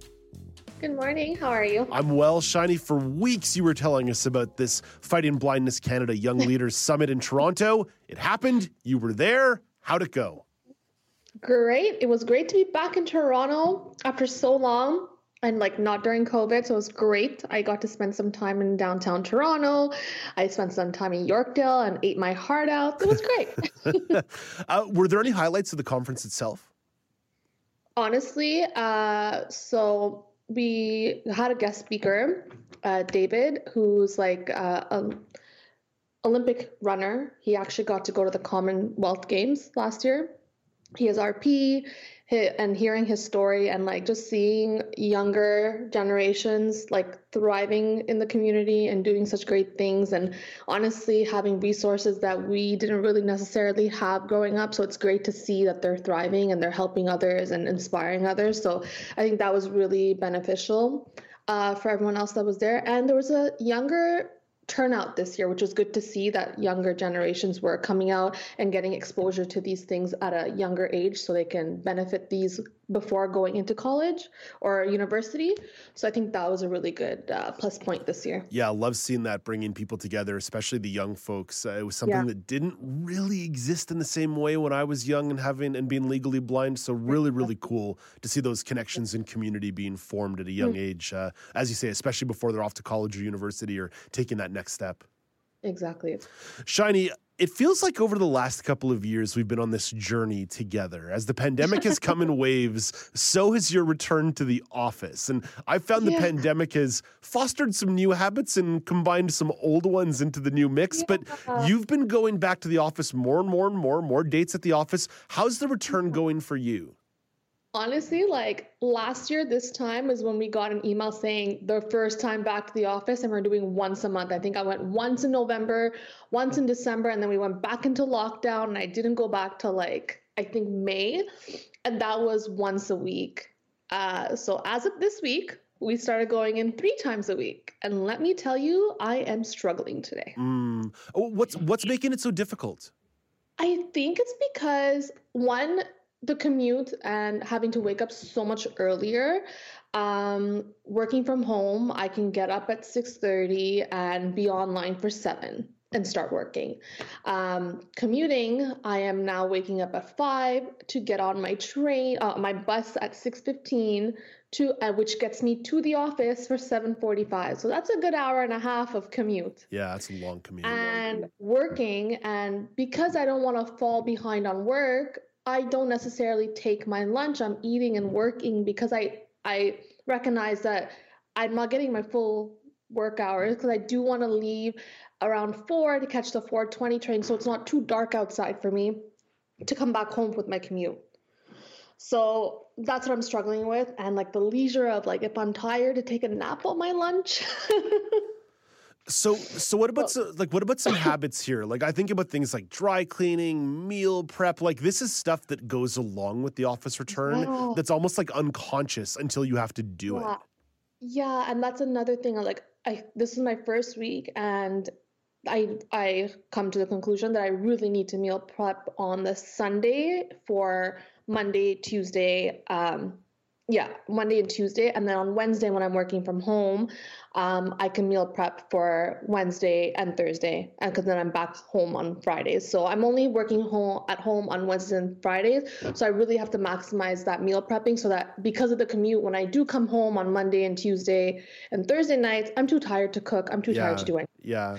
So having that like something that you can just pop in the oven or you know or microwave, whatever's easier, you know. So uh, I think it's just planning. I think we all have to get, and it's an adjustment, right? Like this is my first week. I'm really hoping that in a month, like in a month when we talk about this, that I'm adjusted and I'm okay with it. My body's used to waking up at this time. I know the time change is going to screw with oh, our bodies gosh. again. Yeah.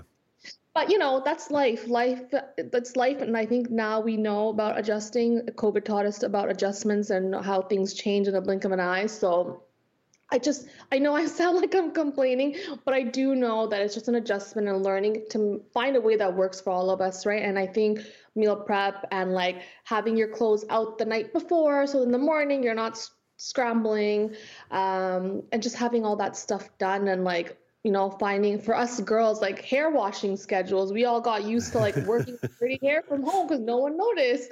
But now when you go into an office and you're around humans, like, you know, there is a presentation factor.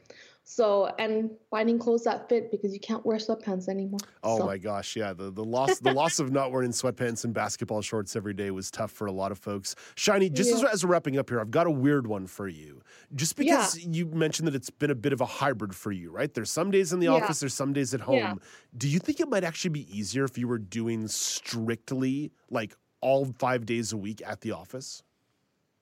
At the office? No, no way. Okay. no, no, no, no way. Because you know what? I still like having those two days at home where I can still do some stuff at home. And you know, honestly, I would prefer two days at the office and not three. But no, I'll take this. It's better than the five days at the office. So Okay, all right what I can. We'll call that we'll call that a win. Well, Shiny, listen, have a great weekend. We're talking to you again next week for a community report. So there'll be lots of Shiny in our life here in the next couple days.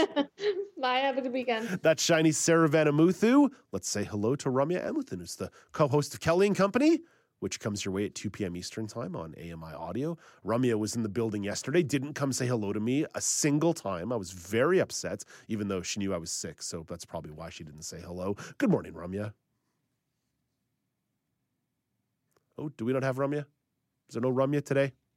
We don't have Ramya. That's no big deal. Kelly and Company coming back your way 2 p.m. Eastern Time this afternoon with Kelly and Ramya back in the big chairs after their big photo shoot here in the building yesterday. I did see Kelly. He was rocking the nicest jacket I've ever seen. It's like this NASCAR jacket that has a big Miller Lite sign right across the front. And uh, I don't know if I was more drawn to the jacket or the thought of a crisp Miller Lite at 2 p.m. on a Thursday afternoon, but either way. Kelly and Ramya back in the mix today. It's Friday. That means Ryan Huey's there for the Chatty Bookshelf segment. So audiobook time on a Friday. Speaking of literature, coming up after the break, Karen McKay from the Center for Equitable Library Access will talk about this year's winners for the First Nations Community Reads and Evergreen Award. This is now with Dave Brown on AMI.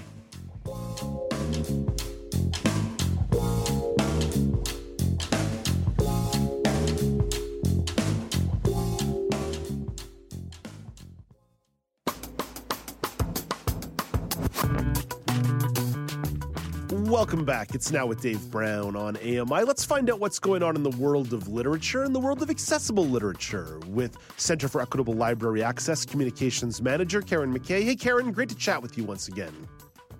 Happy Friday. Oh my gosh, happy Friday indeed. hey, Karen, let's start off in the world of awards. You've always got the big winners for us. And last month, Mary Lawson was announced as the winner of the Forest of Reading Evergreen Award. Karen, I know we've talked about these awards before, but you always hit me with so many that sometimes I get them blurred in my head. What does this award recognize? So the Forest of Reading is a collection of awards, and we talk about it sometimes in the spring with the the kids awards and the young Mhm, adults awards. But this is mhm. the yeah, this is the adult version.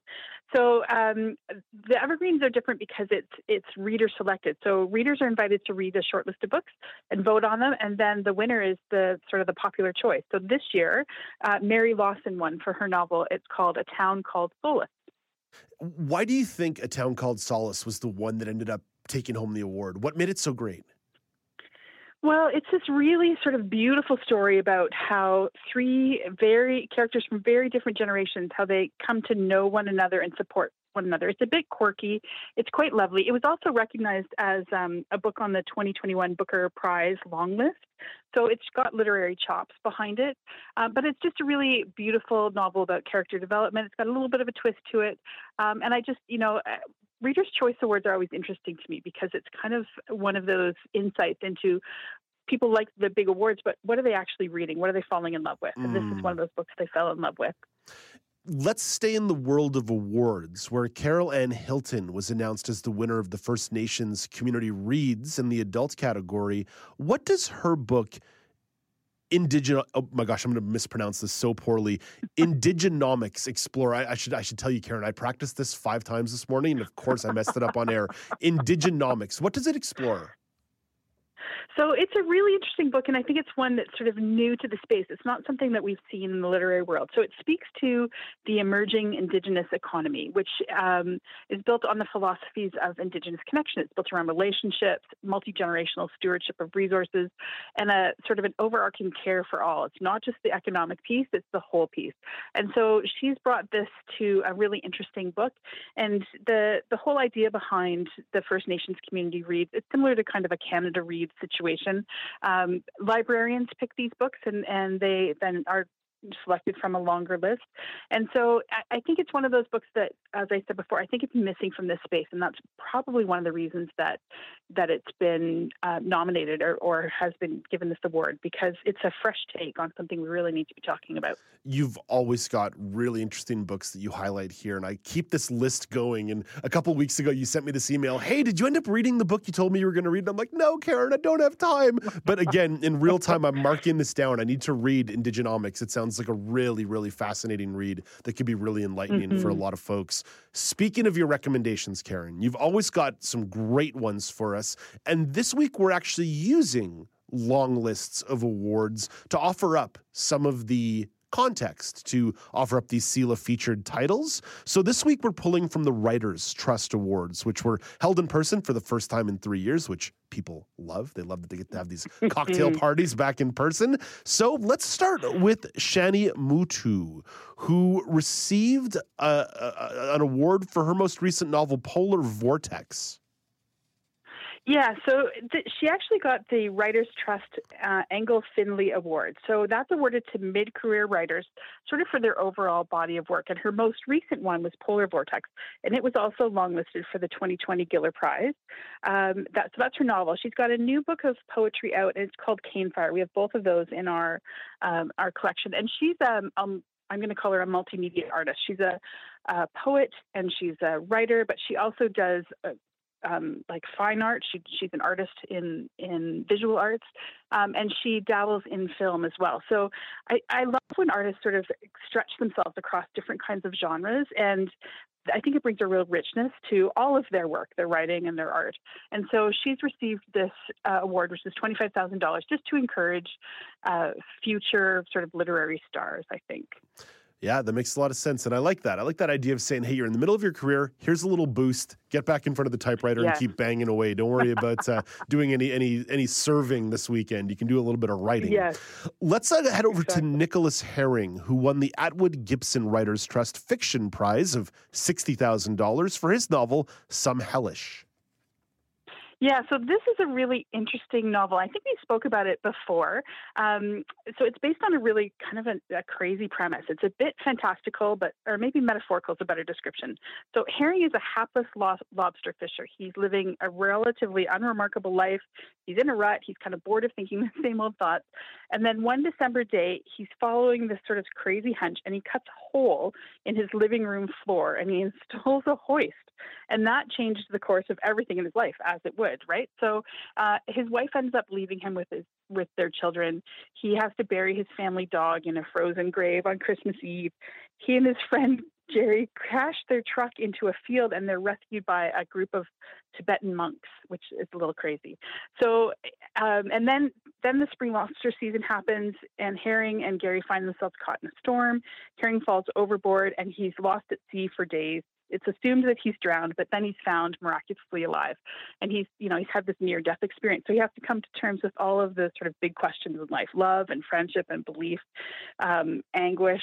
It's it's a very funny book in places. Sometimes it's quite serious. Sometimes it's really heartbreaking, but it's really brilliant, and it sort of articulates um, the uh, impacts of consequences of the choices he's made on his life. So I think it was a surprise winner, to be honest. Uh, but I think it's a it's a great read. Karen, I can I can tell what people might be really drawn to that one again about the way in action, actions and consequences in life, and I, people love books like that that have a bit of a domino effect Yeah. to them. Let's Yeah, jump. it's- Go ahead. Sorry. No, that's okay. Go, you go. No, no, you go. I was just going to say, it sort of recalls a little bit of Old Man in the Sea mixed with the Life of Pi. Like it's a bit of a crazy mix, but I think people will enjoy it. Very good. Karen, let's jump over to, to, to one that maybe might hit a little too close to home for folks who've been living their lives the last couple of years. Uh, Dan Werb Yeah. won the $60,000 Hilary Weston Writers Trust Prize for nonfiction for his book, The Invisible Siege The Rise of Coronaviruses and the Search for a Cure. Yeah, when I heard this one, one I thought, oh dear, um, you know, people might be uh, sort of have had their fill of COVID, but I think this is a really important book. So Dan Werb traces the rise of the coronavirus family through the last number of decades. He starts the book with Ralph Baric, who began researching the viruses in the 1980s when they were basically just, they, you know, the worst they did was cause a, a common cold. But then we had the SARS epidemic, and researchers realized that there were startling similarities between the SARS epidemic and historical moments in the past when coronaviruses made a deadly jump from animals to humans. And then about 10 years later, we had the MERS virus. And then they realized they were really running out of time, that, that this was that we were heading towards a pandemic. So he walks us through the the research that they're doing, all of their investigative work. It, it really sort of illuminates how Baric's team hatched a plan, not merely to battle COVID, but also to try and end pandemics forever. And through the story, we come to learn about the barriers and the roadblocks that the researchers encountered, the, the scientific ones, obviously, but also ones that were presented by ethical concerns, by industry and business constraints, and also by politics, and that these different barriers threatened to derail the efforts um, to, to solve this puzzle, just as COVID was really looming larger than ever. The book reads a little bit like a novel. We get to know these researchers and their history. It's dotted with familiar faces like uh, Drs. Fauci and Dr. Tam. And it's more than just a science exploration of the pandemic. It really weaves together all these interesting philosophical questions that I think need careful and informed consideration now that we're hopefully through the worst of this. Um, it also asks us to consider what might be next. So, in the context of the, the science, which really it was a success story, right? We, we ended up with a, a vaccine fairly quickly, and you know it mitigated some of the potential worst case scenarios. There's also this really infuriating situation where science might not be able to get us to the next step because of these barriers. So if you're been, if you've been walking around the last couple of years thinking, what is happening? This might be the book for you because I think it explains what's happening. There are so many times, Karen, when I'm banging the table on the air behind the scenes talking about based in the real world. This is the definition of something that's based in the real world and the people can walk away with a tangible learning. This is what great writing is all about. And that's not to be dismissive of the last featured selection that you have here because this is also really important stuff. Halifax author Francesca Ekwuyasi was awarded the $10,000 Dayne Ogilvie Prize for LGBTQ2S plus emerging writers for their debut novel, Butter, Honey, Pig Bread. Yeah, so I know we've talked about this one before because it is um, a, a very popular novel. It was on the 2020 Scotiabank Giller Prize list. It was on the 2021 Canada Reads uh, program. It's been a finalist for the uh, Governor General's Awards. Anyway, it's it's it's a well recognized book and it's beautiful. So it tells the story of three Nigerian women. So there's Kambirinachi, and she has twin daughters, Kendi and Tay. And um, Kambirinachi believes that she is an Obange. I hope I said that right. Which is a non-human spirit that plagues the family with misfortune, uh, and uh, by being born and then dying as a child and uh, as a child and causing harm and and um, hurt to mothers and families. So she makes this really rather unnatural choice to stay alive, to love her human family, but she lives in fear of the consequences of that decision. Her two daughters become estranged from her and from each other, and then ultimately they find their ways back to one another and they have to confront and the all of the issues of their of their relationships and reconcile with one another. It's It's a really beautiful book. It's very, I would say, it's very essential. It's musical, it's lyrical. One of the reviews I read said that it's like a love letter to the time before COVID when we could could travel, when we could sit in cafes and talk to one another, when we could have intimate connections that you know that we have sort of had to be guarded from for the last little while. And I wonder if that's maybe one of the reasons why it won is because it's so beautiful and sensual, and those some of those pieces have been missing in our lives for the last year. I think it's a beautiful book, and uh, I hope folks would pick it up. Well, Karen, I've been to two weddings in the last three weeks, so I can tell you these things are back and they're a lot of fun, and it's great to have them back. Karen, all the best to you. Thank you for featuring these titles for us today, and thank you to you and your colleagues for all the work that you're doing. My pleasure. Thanks so much. That's Karen McKay, Communications Manager for the Center for Equitable Library Access. That's all the time we have for the show today. It's all the time we have for the show this week. But we'll be back again on Monday morning at 9 a.m. Eastern Time. I do want to offer some special thanks this week to Mike Ross, who's been doing a ton for us behind the scenes with Alex Smythe on vacation. But speaking of Alex, even while he was on vacation, did a ton of ton of producing work for us. Also, you've heard from Brock Richardson every day. You've heard from Enrique Delanero, who's back in the mix this week, who we say thank you to as well. Our TV technical producer is Bruce Baclarian. We have our behind the scenes producers, Paul Daniel and Marianne Dion Jones. We have to say a super extra thank you to our day to day production crew Daniel Penamondo, Eliza Rocco, and Kingsley Juco. And of course, all the tech services team working behind the scenes and all the editorial help we get from other folks in these halls as well. Until Monday at 9 a.m., I'm Dave Brown reminding you to play safe, play fair, but don't forget to have some fun.